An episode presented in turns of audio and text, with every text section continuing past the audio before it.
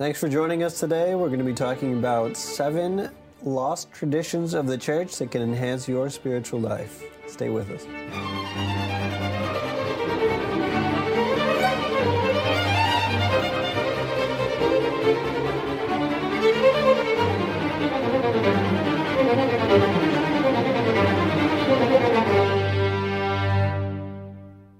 For today's handshake, we want to talk about eye contact. This is something that has become more and increasingly lost today because we spend so much time looking at our computer screens, looking at our phones, that we forget when we interact with people, as a sign of maturity and as a sign of respect for the other person, we need to make eye contact with them. It can be difficult, but we encourage you the next time and every time after that that you're meeting with somebody, look them in the eyes when you're having that conversation. As always, we want to encourage you to subscribe on the podcast platform of your choice, or if you're watching us on YouTube, be sure to subscribe to our YouTube channel and turn on notifications so that you can be notified whenever we release new content. And then finally, we want to also invite you to support us on Patreon, support the work that we do here. If you've enjoyed this program, be sure to consider making a donation so that we can bring this content to more people like you. I know as I've grown in my faith, and I've learned more things about the Church and more devotions, I'm constantly experiencing those moments where I'm like, why has nobody told me about this? Yeah, right? And it is frustrating at times. You know, and I can think about the same reverse of that is like, why aren't I telling more people about those? You know, right. So here we are today to tell people about some of these great devotions and traditions that our Church has, but have been lost over the last 40, 50, 60, 100 years, you know, and we feel that they help focus man's life and calendar year rightly, and so it's important to talk about them. Yeah, well, just to share a personal example of why these things are meaningful to me. As I grew up, as I've said before, Protestant, and we essentially as Protestants have little to no external traditions. There's a few things, but for the most part, Protestants don't like traditions. They try to destroy them at any opportunity. Yeah. But the mindset is we don't really need those things. But the most that we had was like maybe reading your Bible and praying for a few minutes every day. That was like the only like practice or tradition in our faith life. Becoming Catholic, I really discovered and was overjoyed to discover this huge treasury of external practices on which to anchor my faith. I'm sorry, we're incarnate beings. We need external markers of our faith. We need external ways to celebrate it and observe it. And that can be liturgical feast days or things like that, but also devotional practices that we can employ into our spiritual life. It can enhance our spiritual life and make it more tangible. Yeah, I love it. And just to bring a practical example, not spiritual, is managing your budget, right? Something like that. We often need to put, like Dave Ramsey recommends, putting it just on your refrigerator or, you know, on your bathroom mirror, like how much money you have to spend this month, right? We need to see these things to experience them and live them. And the same thing goes with our spiritual practices, but even more so because they're meant to bring us to eternal happiness and eternal reward in heaven. So, you know, as G.K. Chesterton said, tradition is the democracy of the dead. Of the dead, yes. Yeah, and so with that, the first one that we want to talk about is scapulars. Yes, yes. Well, scapulars are a wonderful sign for yourself, sometimes even for others. I've been getting a haircut before when my scapular started a conversation with a fallen away Catholic. It was very cool. Yeah. Sometimes they can be external signs, but mostly because we wear them under our clothes, they're reminders for us. Yeah. But really, a scapular came out of a monastic habit. Yep. That was, they would wear a scapular over their shoulders. Scapular comes from the Latin word meaning shoulder. But if you've ever seen a Benedictine habit, they'll have like a black under robe or cassock, I guess, and then they'll have a black scapular over the top, which is usually cinched up with a belt or something like that. But it's a reminder of being under Mary's mantle, being under her protection, being devoted to her, being under her care. Now, and it's really a beautiful sign when we place a scapular around us. We're saying, I'm giving myself, my body, my mind, my soul, to you, Blessed Mother. Every time we feel it or see it, it reminds us of our consecration to the Blessed Mother. Yeah, there's a lot of different types of scapulars. The most prominent and the one that, you know, I'm a huge proponent of is the brown scapular, right? And so there's the tradition that Our Lady gave the brown scapular to St. Simon Stock. And in that giving, she said, whoever wears this scapular and lives their life of chastity appropriately will not go to hell, will avoid the pains of eternal damnation. And so that's a huge promise that Our Lady's giving. And so you have to die while wearing the brown scapular. I missed that, right? So whoever, you know, is wearing this on their deathbed. So that's part of the reason why we wear brown scapulars all the time, right? It's that remembrance, memento mori. It's that remembrance of our death, and that we want to have these reminders frequently so that we can better live our lives for Christ. Yeah, so like a brown scapular too is the Carmelite scapular. So I mentioned Benedictines wear a scapular. Well, Carmelites do too. And again, the Carmelites had a huge devotion to Blessed Mother. They still do. And really what again, it's an external sign of a consecration of the heart. And so when our Blessed Mother is saying, you know, you die wearing the brown scapular, you'll avoid hell. What she's really saying is if you're devoted to me throughout your life, and on your deathbed, and you still have that devotion, you're going to go to heaven. What she's not saying is, if you wear a brown scapular and you lead a completely sinful, lascivious life, that, you know, just this piece of cloth is going to save you. That's not what she's talking about. Yeah, it's not your get out of jail free. Right. Yeah. But there's another scapular that we've both worn before that's very cool. It's called the fivefold scapular. Not a lot of people know about this one. No. And the fivefold scapular came about, right? So there's a lot of different religious orders and saints that were receiving these scapulars through either locutions or through actual revelations or just through practice to achieve a certain goal and become a member of a confraternity, which is, you know, a member of the religious order that wears these scapulars. And so in 1807, there was 4 scapulars around. The brown scapular was one of them, and then there was, I think, the light blue scapular, the white scapular, and the black scapular. And so these scapulars all had different purposes or different promises or different practices associated with them. But instead of wearing 4 scapulars, you know, on somebody, the church approved that those could be put together into kind of like a little booklet of scapulars. Later in 1847, they brought in the red passion scapular. And so then now it's become known as the fivefold scapular. And you want to talk about the enrollment within the fivefold scapular? Well, I was enrolled in the fivefold scapular. It's been quite a few years now, so I don't remember the exact prayers.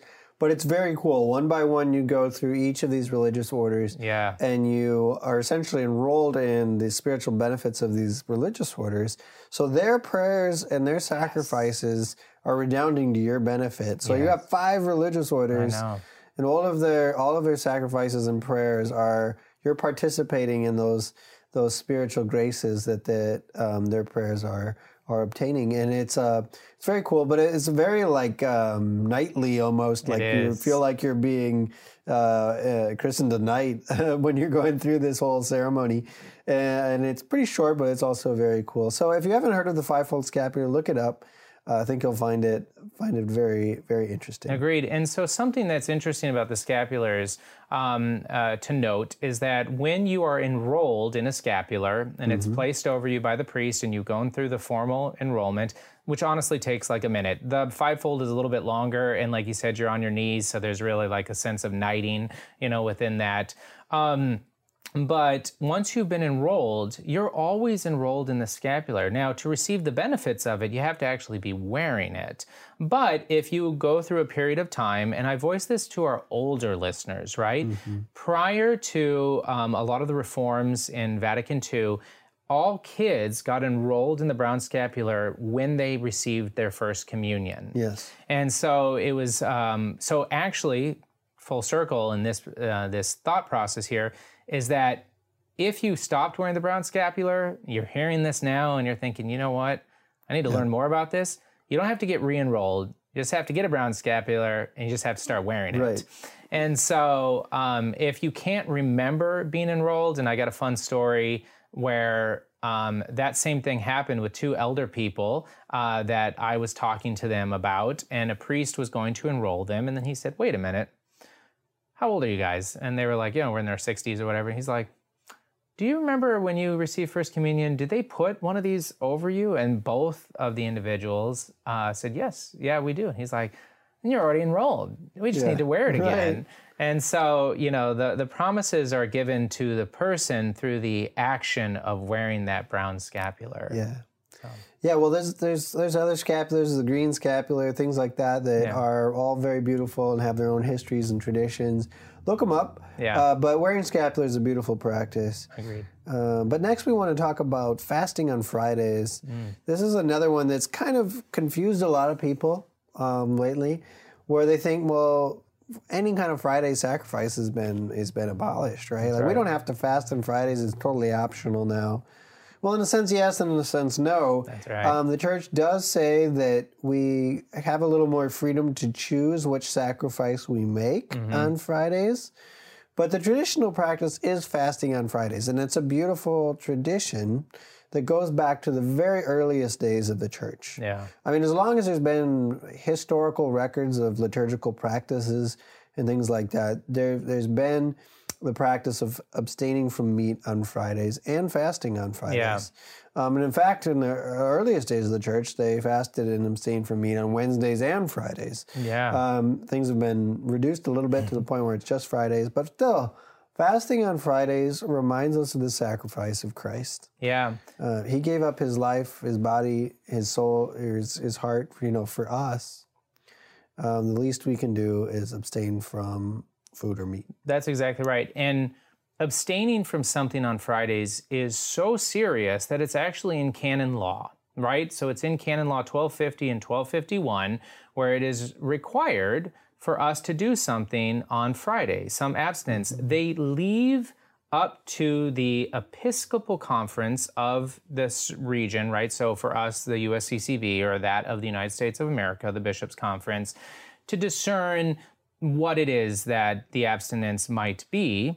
And traditionally within the church, it was always abstaining from meat on Fridays, right? And we both love seafood, but that's not the point, right? The point is giving up something on Friday. We can't have, whether we love seafood, I also love steak, you know, I love meat, and I can't have, you know, tacos or hamburgers or steak on Friday. Yeah. I have to make that choice.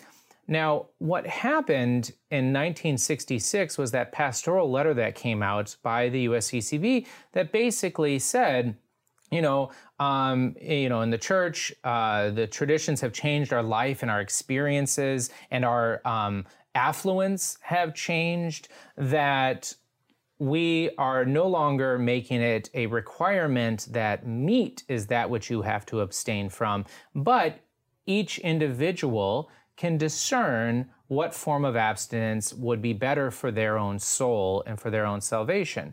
And I just say that it's really sad that it just became a, oh, we don't have to have meat. We can have meat on Fridays now. We don't have to abstain from meat. Right. And it stopped there. So I voiced those 1966 pastoral document and the Code of Canon Law we are required to do something, just as we are required to go to Mass on Sundays to celebrate Christ's resurrection. We are required to abstain from something on Fridays to remember his passion, suffering, and death for us. That's right. Yeah, and it's hard for Americans because what Friday is like party time in a lot of Americans' minds. Like we're gonna, we'll order, a meat lover's pizza and hang out and watch a movie. Thank and all goodness this. It's Friday. You know, I mean, that's just that's kind of the mentality. But at the same time, that makes those sacrifices all the more valuable. Yeah, because they're that much harder. And at the same time, like, again, we're remembering Christ's passion and death. And yes, it's unfortunate that the kind of ambiguity around it has led people to completely abandon the practice. But I think it's something that is beautiful that we should still embrace. And I've seen a lot of Catholics actually picking this practice back up. And I think it's a wonderful thing. It is. And I would say, again, to that idea of ordering our year, it's so great because on solemnities or first-class feast days, right, when it hits on a Friday and we can have meat on Friday for celebration purposes, my kids all experience that, because it's part of our domestic church, but it's part of our lives. And so then they can really experience feasting in a unique way. Right, like the Friday after Easter, so awesome, Meat Friday. That's right, Octave, and it makes it that much more meaningful and joyful. It sure does. So another one that we want to bring up, number 5 on our list, is First Friday's devotions, right? So the First Friday devotion has to do with going to Mass on the first Friday of 9 consecutive months. So you go to Mass on the first Friday of 9 consecutive months to petition the Sacred Heart of Jesus for final perseverance, right? So that means that we go 9 consecutive months, and Christ has promised that in adoration to his Sacred Heart, that he will give us final perseverance. What that means is that we are going to die in faith, And what a beautiful and amazing thing that would be, right? Yes. And so I know a lot of people who do First Friday devotions just kind of in perpetuity, around the clock. It's the first Friday of every month. It's their devotion and their allegiance to Christ, the King of Kings, in his Sacred Heart, and they bring that up. But what a beautiful practice that the Church has. Yeah, well, and a lot of people say, well, okay, that's kind of inconvenient. There's a lot of sacrifices you guys are talking about, abstaining from meat or fasting on Fridays, First Friday devotions, all these things. But listen, we make sacrifices all over the place in our lives for things that are important to us. Awesome. We'll rearrange our whole week for a sporting event or a concert of some sort, or a game that we want to go to, but when it comes to the spiritual life, we're so reluctant to make any sacrifices. Like, just, oh, really? Like, I have to give something up, or I have to spend some time. But what better way to show what our priorities are in life? Yeah. Coworkers may not understand. Friends may not understand. Family may not understand. And yet what we're saying is Christ comes first in my life. He is the King of my life. And I'm going to show it through my actions, my time, and my treasure. Yeah, absolutely. And how consoling is it to us that with these First Friday devotions, the promise that on our deathbed, we'll be able to, I believe it's even, we'll be able to receive, the anointing of the sick and supreme unction, on our deathbed, we'll be able to receive the sacraments and then have final perseverance through that very, difficult time, in our lives. So well, and there's a relationship between effort and grace. Yeah. I mean, I remember as a Protestant, growing up, like I always heard, like, well, you don't have to do anything. Like God doesn't watch your works. Well, that's not the Catholic mindset. Our works aren't buying heaven or buying graces, no. But just like a parent who wants to see their child exert a little effort, it's the same with God. Like, God could give us graces without our efforts. He conceivably could. Yeah. But what he wants is our maturity, our growth, our strengthening of the soul. And that comes through effort expended. Like, the more effort we put forth, the more our soul expands and grows. And God knows that. And so sometimes he makes it a little difficult for us. But the intention is our good and our growth and the maturity of our soul. So that leads to another devotion that takes a little bit of effort. And that's the 54-day novena. I don't know how many people have heard of this, but it's a beautiful practice. 54-day novena, we've done several, my wife and I, for various intentions. Every time we have a child, we do a 54-day novena for that child while they're in the womb, for safe delivery and for blessings on that child's life. But what it really is you can say, well, a novena, isn't that 9 days? Why? What do you mean 54-day novena? That doesn't make any sense. Well, what it actually is it came out of a tradition where a young man was sick, and his family thought he was going to die, and they were just desperately crying out to God, like, save his life. And they actually received a message from heaven that said, pray a 54-day novena. What you're going to do is you're going to pray 3 back-to-back novenas, so 27 days, in petition. And then you're going to pray 54 or 3 more back-to-back novenas, another 27 days, in thanksgiving for your answer to prayer. So in this case, this young man, in thanksgiving that this young man's life was saved. Now, when they were praying the prayers in thanksgiving, he still hadn't been healed yet. So they're giving thanks for an answer to prayer that hadn't come yet. But that's part of the devotion, is that it's an act of faith that God will answer your prayer, and you're giving thanks for that in advance. So anyway, in combination, these 6 back-to-back novenas, 3 in petition, 3 in thanksgiving, are combined into 54 days.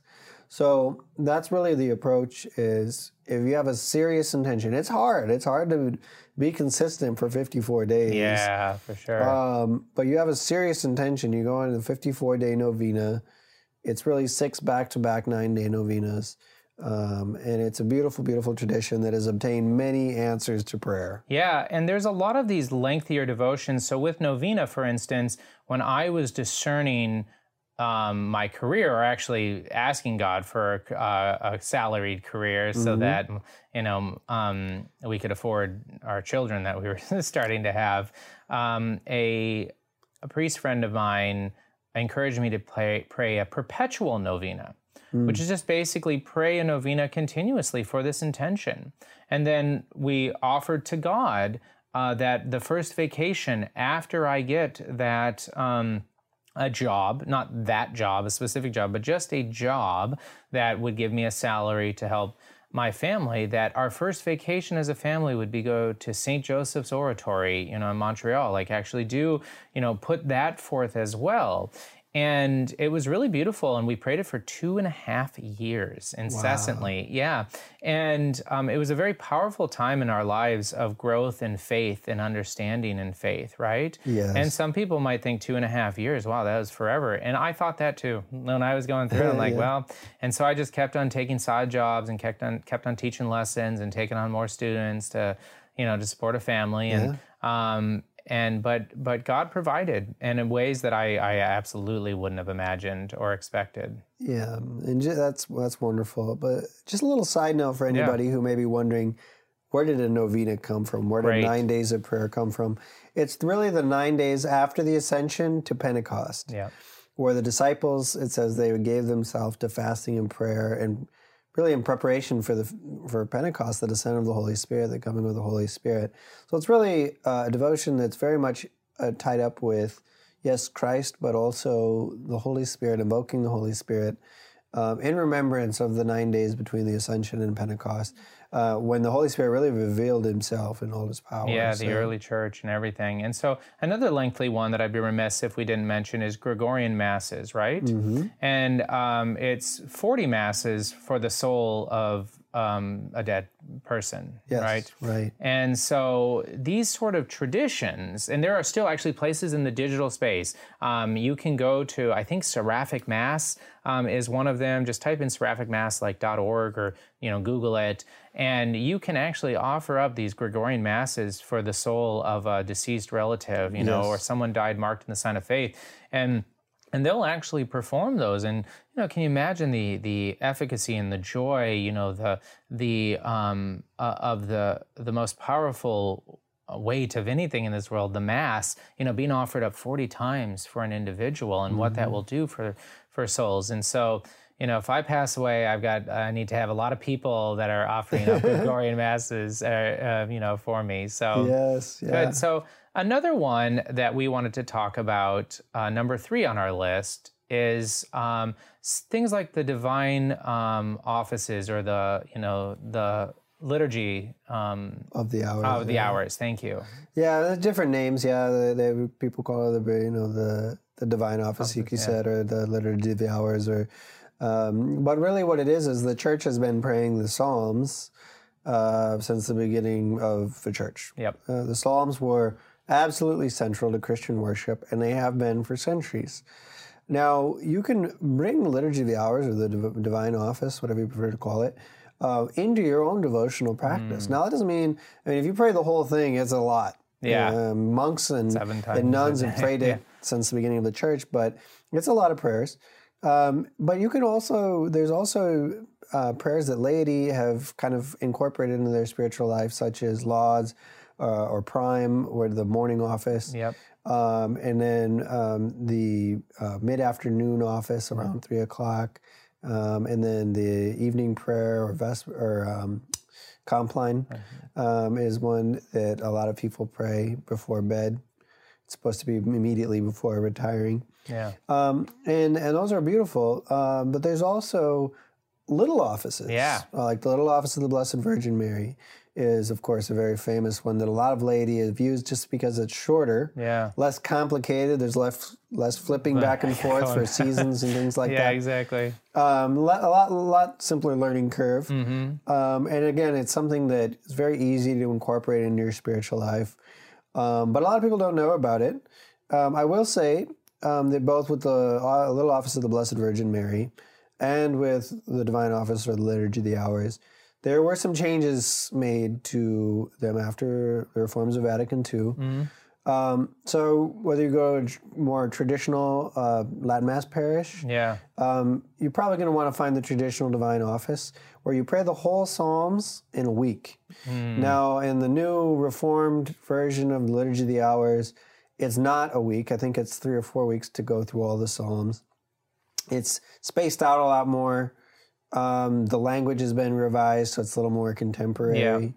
Yeah. There's some other changes made, but it is different. And the same with the Little Office of the Blessed Virgin Mary. There was changes made following Vatican II in which they rearranged some of the prayers, made them more contemporary, things like that. Mm. But there's also a traditional Office of the Blessed Virgin Mary, which you can find from Baronius Press or things like that. Now, one thing I want to say, one last thing, is that there's some very, very, very short little offices out there that are hardly known at all. Yeah. Like the Little Office of St. Joseph, or a Little Office to the St. Michael the Archangel, Little Office of the Immaculate Conception. Mm. These are super short. You could literally go through the whole thing in like 2-3 minutes for 1 hour. Mm. Of the prayers. And you can find them on this really cool website called, we can put it in the show notes. Yeah. It's called Preces Latinae. Okay. And it means Latin prayers. Yeah. And it's it got a whole treasury of these like forgotten chaplets and little offices and things like that. Very cool. Hardly anybody knows about them, but they're very cool practices. No, I love it. And I think, again, it's like the Angelus that was prayed at noon, you know, is that the idea here is that it's ordering your day in thanksgiving to God and his in the in being forward with your gratefulness that you have been allotted this day to live in service of Him and in love of Him and others, right? Yes. And that's really the life that we have been given. And so when we don't do those things, we're kind of often left up to our own devices. And in that sense, some people might choose this, that, the other, or they don't choose anything because it becomes too difficult to have to create it yourself. Mm-hmm. And so that's why something like these little offices or the Liturgy of the Hours can be so powerful and useful in your day to be constantly reminding yourself. And I have very stressful days, you have very stressful days, and just to stop, you know, at 3 o'clock or stop at 6 o'clock or, you know, depending on when it is during the day or even the Angelus at noon, can help us remind ourselves that we are doing all things under confident abandonment to God's holy will for at His service for the kingdom and for, you know, our salvation. So. Yeah. Well, our next one is also one that's kind of fallen out of favor in recent times, but also very cool, and that's sacramentals. Yeah. Blessed chalk, yeah. Blessed oil, blessed water. And you're noticing a theme in all of these is that they're all natural elements that are blessed and really revealing to us that the spiritual realm interpenetrates the realm of matter. Yeah. A lot of times in our minds, we just kind of divorce the two. Well, the material world is over here, and over here is the spiritual world, and they really have nothing to do with each other. Yeah. Well, no, actually in God's order, they're very much intertwined, and sacramentals are a great way of reminding us of this, where oil, water, salt, yeah, they can all be powerful means of communicating divine graces to us. That's right. Communicating divine graces. And one of them that I love to use in my family is exorcised oil. So it's literally oil that has, you know, the prayer of exorcisms over it, so that when you utilize it for your children, in my case, it is to have demons flee from them, right? And so there are story after story, if you haven't read them, about children that suffer from nightmares, and they've tried everything, and the parents praying and things like that, and then they start using exorcised oil over their children, and the nightmares disappear. Yeah. And so that's one that I do in the evening. There's also another oil that's personal to both of us. Yeah, one of them is really cool. It's St. Philomena oil. Yeah. St. Philomena was a martyr, and her body was discovered in the catacombs. But she's become a powerful healing saint. A lot of people have interceded to her to heal them of various ailments. So there's a shrine of St. Philomena. I can't remember where it is, but you could probably find it online very easily. Yeah. But they offer blessed oil that has invoked the intercession of St. Philomena. And we actually use this St. Philomena oil on our son who has a heart condition. And every time we've ever taken him to the doctor for a checkup, the doctor says, I'm absolutely amazed. You know, this kid has won the lottery, so to speak, in the sense that anyone with his heart condition would have had to have serious surgery by now. And yet your son is doing fantastic. Like, how is this possible? And I'm like, well, prayer and St. Philomena oil. It's not very medically approved, and yet it's a powerful healing oil. Yeah, praise God. And that's a miracle. And I have a story myself is that with our child now, I guess 16 months, Joseph is his name, we found out that he stopped growing inside the womb. And so he had asymmetrical fetal growth, issues where he contracted a virus in the uterus and his body was 3 weeks behind his head. Ugh. And it was terrifying. And so my wife and I, who've suffered miscarriages and things like that, we just instantly started praying, and we turned to St. Philomena oil, and I every day blessed her womb while praying, the prayer of the St. Philomena oil, over her. Yeah. And we just begged God for the life of our child. And now he's here, 16 months, running around. He's short. He came out in the 0.4 percentile. That's amazing. He is the tiniest little guy, and it's adorable watching him walk around. But we couldn't be more thankful, and it was actually that same sacramental that Sam and I didn't even realize we had both used until preparing for this episode. So, yeah. Well, that's incredible. Well, like the other sacramentals we talked about, bless chalk, you can bless your house at Epiphany. Yep. Bless salt, well, you can sprinkle it around your house. You can bake with it, I suppose. Holy water, you can bless your children. We've talked about that on other episodes. Or you can cross yourself with holy water. Lots and lots of very cool uses for these sacramentals that God's given us to, again, remind us that He is the master of the material world. That's right. And that He can communicate graces to us through these material elements. That can be so powerful. Yeah, and if you're suffering a physical ailment or something like that, we encourage you to turn to Lourdes water, right? A water from Lourdes, or St. Joseph's oil from Montreal, from the Basilica there at Montreal. Saint Andre Bessette used to put the oil right there at the foot of St. Joseph, and that oil and that holy water, you can't even count the hundreds of thousands of people that have had physical ailments that have been healed because of those two sacramentals. That's so cool. Yeah. I think we're honorable mentions. Yeah, sure. So that was number 2. So for some honorable mentions that we like, one of them that we've talked about on a different episode but feel important to mention here is celebrating the nativity of St. John the Baptist. Yeah, well, and traditionally it's a feast day that I like because there's you have bonfire the night before. Mm-hmm. It's really close to midsummer. Yeah. In the medieval times they would celebrate Midsummer's Eve and things like that. But really, it's during the warm months of the year, and you have a bonfire to kind of celebrate the warmth of the season. And you, in Middle Ages, they would have all these traditions where young married couples or young engaged couples, I would say, they would jump over the fire and ask St. John the Baptist to bless their marriage and things like that. But it's still a tradition that I enjoy. Like have a bonfire in your backyard with some friends and hang out on the feast of St. John the Baptist. You can either do it the night before or on the day of. But either way, it's a very cool tradition. Yeah, and St. John the Baptist came to basically pave the way for Christ to come, right? And so we celebrate that. Oddly enough, it's connected to sacramentals, which we just talked about, and that you can have a priest obviously bless your bonfire, and it's an appropriate way of I don't want to say throwing away, but of...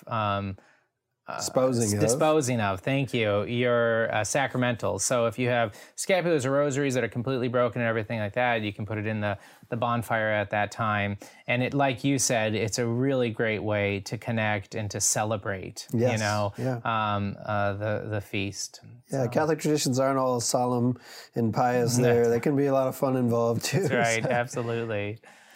One other honorable mention is invocation of saints. It's kind of fallen out of favor. Yeah. But hey, I mean, saints are powerful. They can accomplish genuine miracles through the power of God and invoke saints. That's right. Pick up Butler's Lives of the Saints. It's like 4 encyclopedia volumes. Open it up, the 7 sleepers of Ephesus. You probably haven't heard some of these saints that are in there. Find a couple that you've never heard of. I bet you no one's praying to them. They've got graces that they can help distribute, and I completely agree. And there's a patron saint for absolutely everything. That's right. That's right. So a final honorable mention would be First Saturday devotions. And so these 5 Saturdays consecutively to basically offer up prayers and atonement for sins against the Immaculate Heart of Mary. So we know that the Immaculate Heart of Mary in the end will triumph, and Christ will be the King of alls. But for those who have desecrated statues or images or things like that of the Blessed Virgin Mary, we can offer up atonement for sins against the Immaculate Heart. And it's also a great way to remember the Immaculate Heart. Yeah. So, all right. All right. Our last tradition that we should potentially revive and incorporate into our spiritual life is observing Ember Days and Rogation Days. So Ember Days are really about marking the change of the seasons. Back when the culture was much more agrarian in nature, yep. People were much more in touch with the change of the seasons because it mattered. Yeah. In spring, you would have Ember Days to kind of invoke God's blessing on the harvest, in which you fast and you invoke God's blessing through prayers on the harvest. And that's then right. In the fall, likewise, you have them. And then in the winter, or the fall would be Thanksgiving for the harvest. Yep. And then in winter, it's prayer for the year ahead.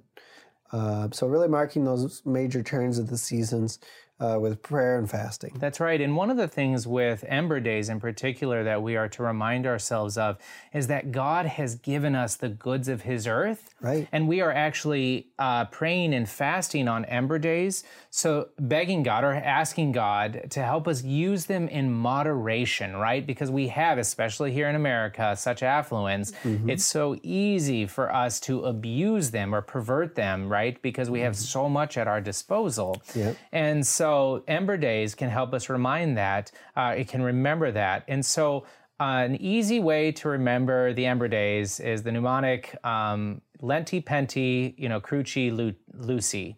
And so it happens after Ash Wednesday, on the Wednesday, Friday, and Saturday after Ash Wednesday. So that's Lenti. And then Penti right after Pentecost on the Wednesday, Friday, and Saturday.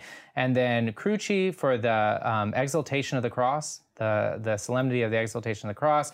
Right after that, we have it. And then St. Lucy's Feast Day on December 13th, we have...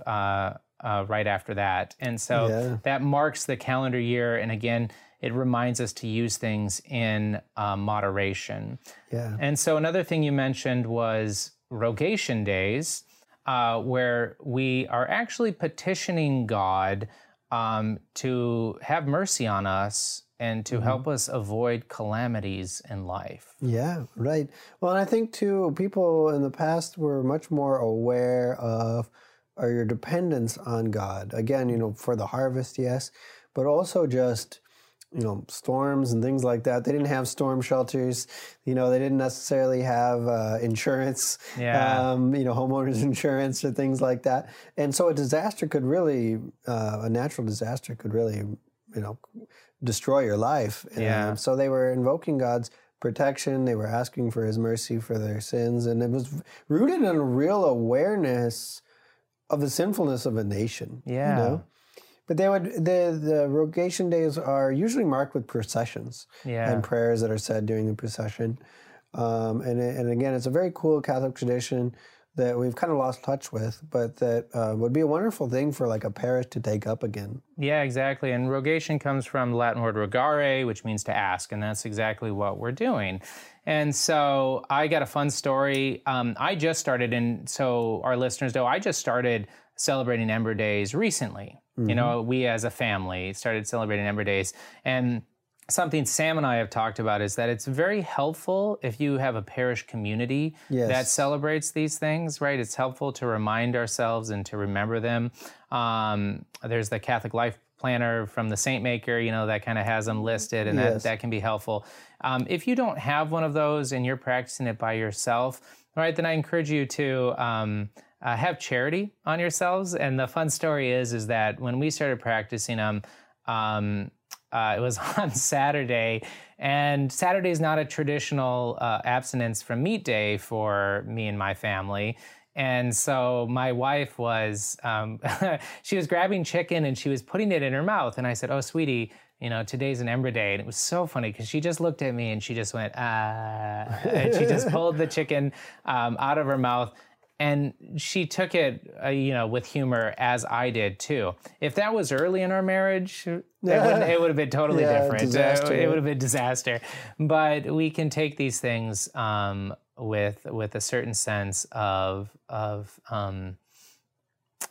joyfulness and peace, within it now. So. Yeah, and there's literally thousands and thousands of traditions in church history that have developed that we can draw from. But what's the point? I mean, it's really, yes, to enhance our spiritual life, to concretize it, to bring it from kind of the abstract, well, here's what we believe, to practicing it in a tangible way in our daily life, and also to help us feel connected or in continuity with centuries or generations past. I think that's we underestimate the importance of that. But the church is not just this moment in time, yeah, the church that exists right now. The church is also includes all the ages past. Yeah. And when we can take up a practice that someone did 800 years ago or 500 years ago or 200 years ago and incorporate it into our own lives, it helps us feel connected to our forefathers in the faith. And so these things can really enhance our spiritual life. They're not burdensome, no, but take them up to the extent that they're aiding and facilitating your relationship with Christ. Amen. Well, thank you guys for listening. Thank you, Sam, for joining me as we discuss this. So we have the nightcap. Right, for today. Yeah. Well, it's a book that's dear to my heart and one that I've read many, many times, including before I was Catholic, and that is The Imitation of Christ.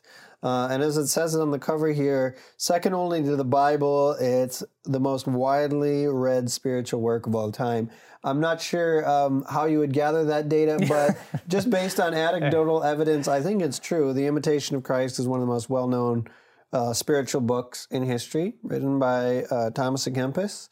And it is full of absolutely challenging, but beautiful spiritual advice. Agreed. That will keep you absolutely grounded. And they're short little paragraphs, short little sections. That's right. It's not heavy reading, but you keep it on your nightstand. Yes. Keep it on your drawer at your desk at work. Yeah. You can pick it up, flip it open to literally any section, and just get an absolute gem that you can meditate on all day long. It'll challenge you. It will convict you. That's it will help you reassess what's important in life. It's a fantastic book. It is. And I've spent seasons of life with it, right? Mm-hmm. Where I will, like you said, have it on the nightstand or have it on my prayer stand.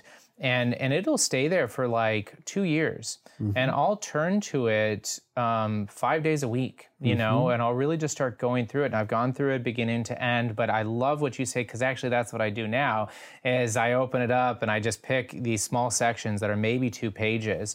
And I just read through them and I pray and I stop as I feel called to within those. And I pray about that, you know, very similar as I do with Scripture.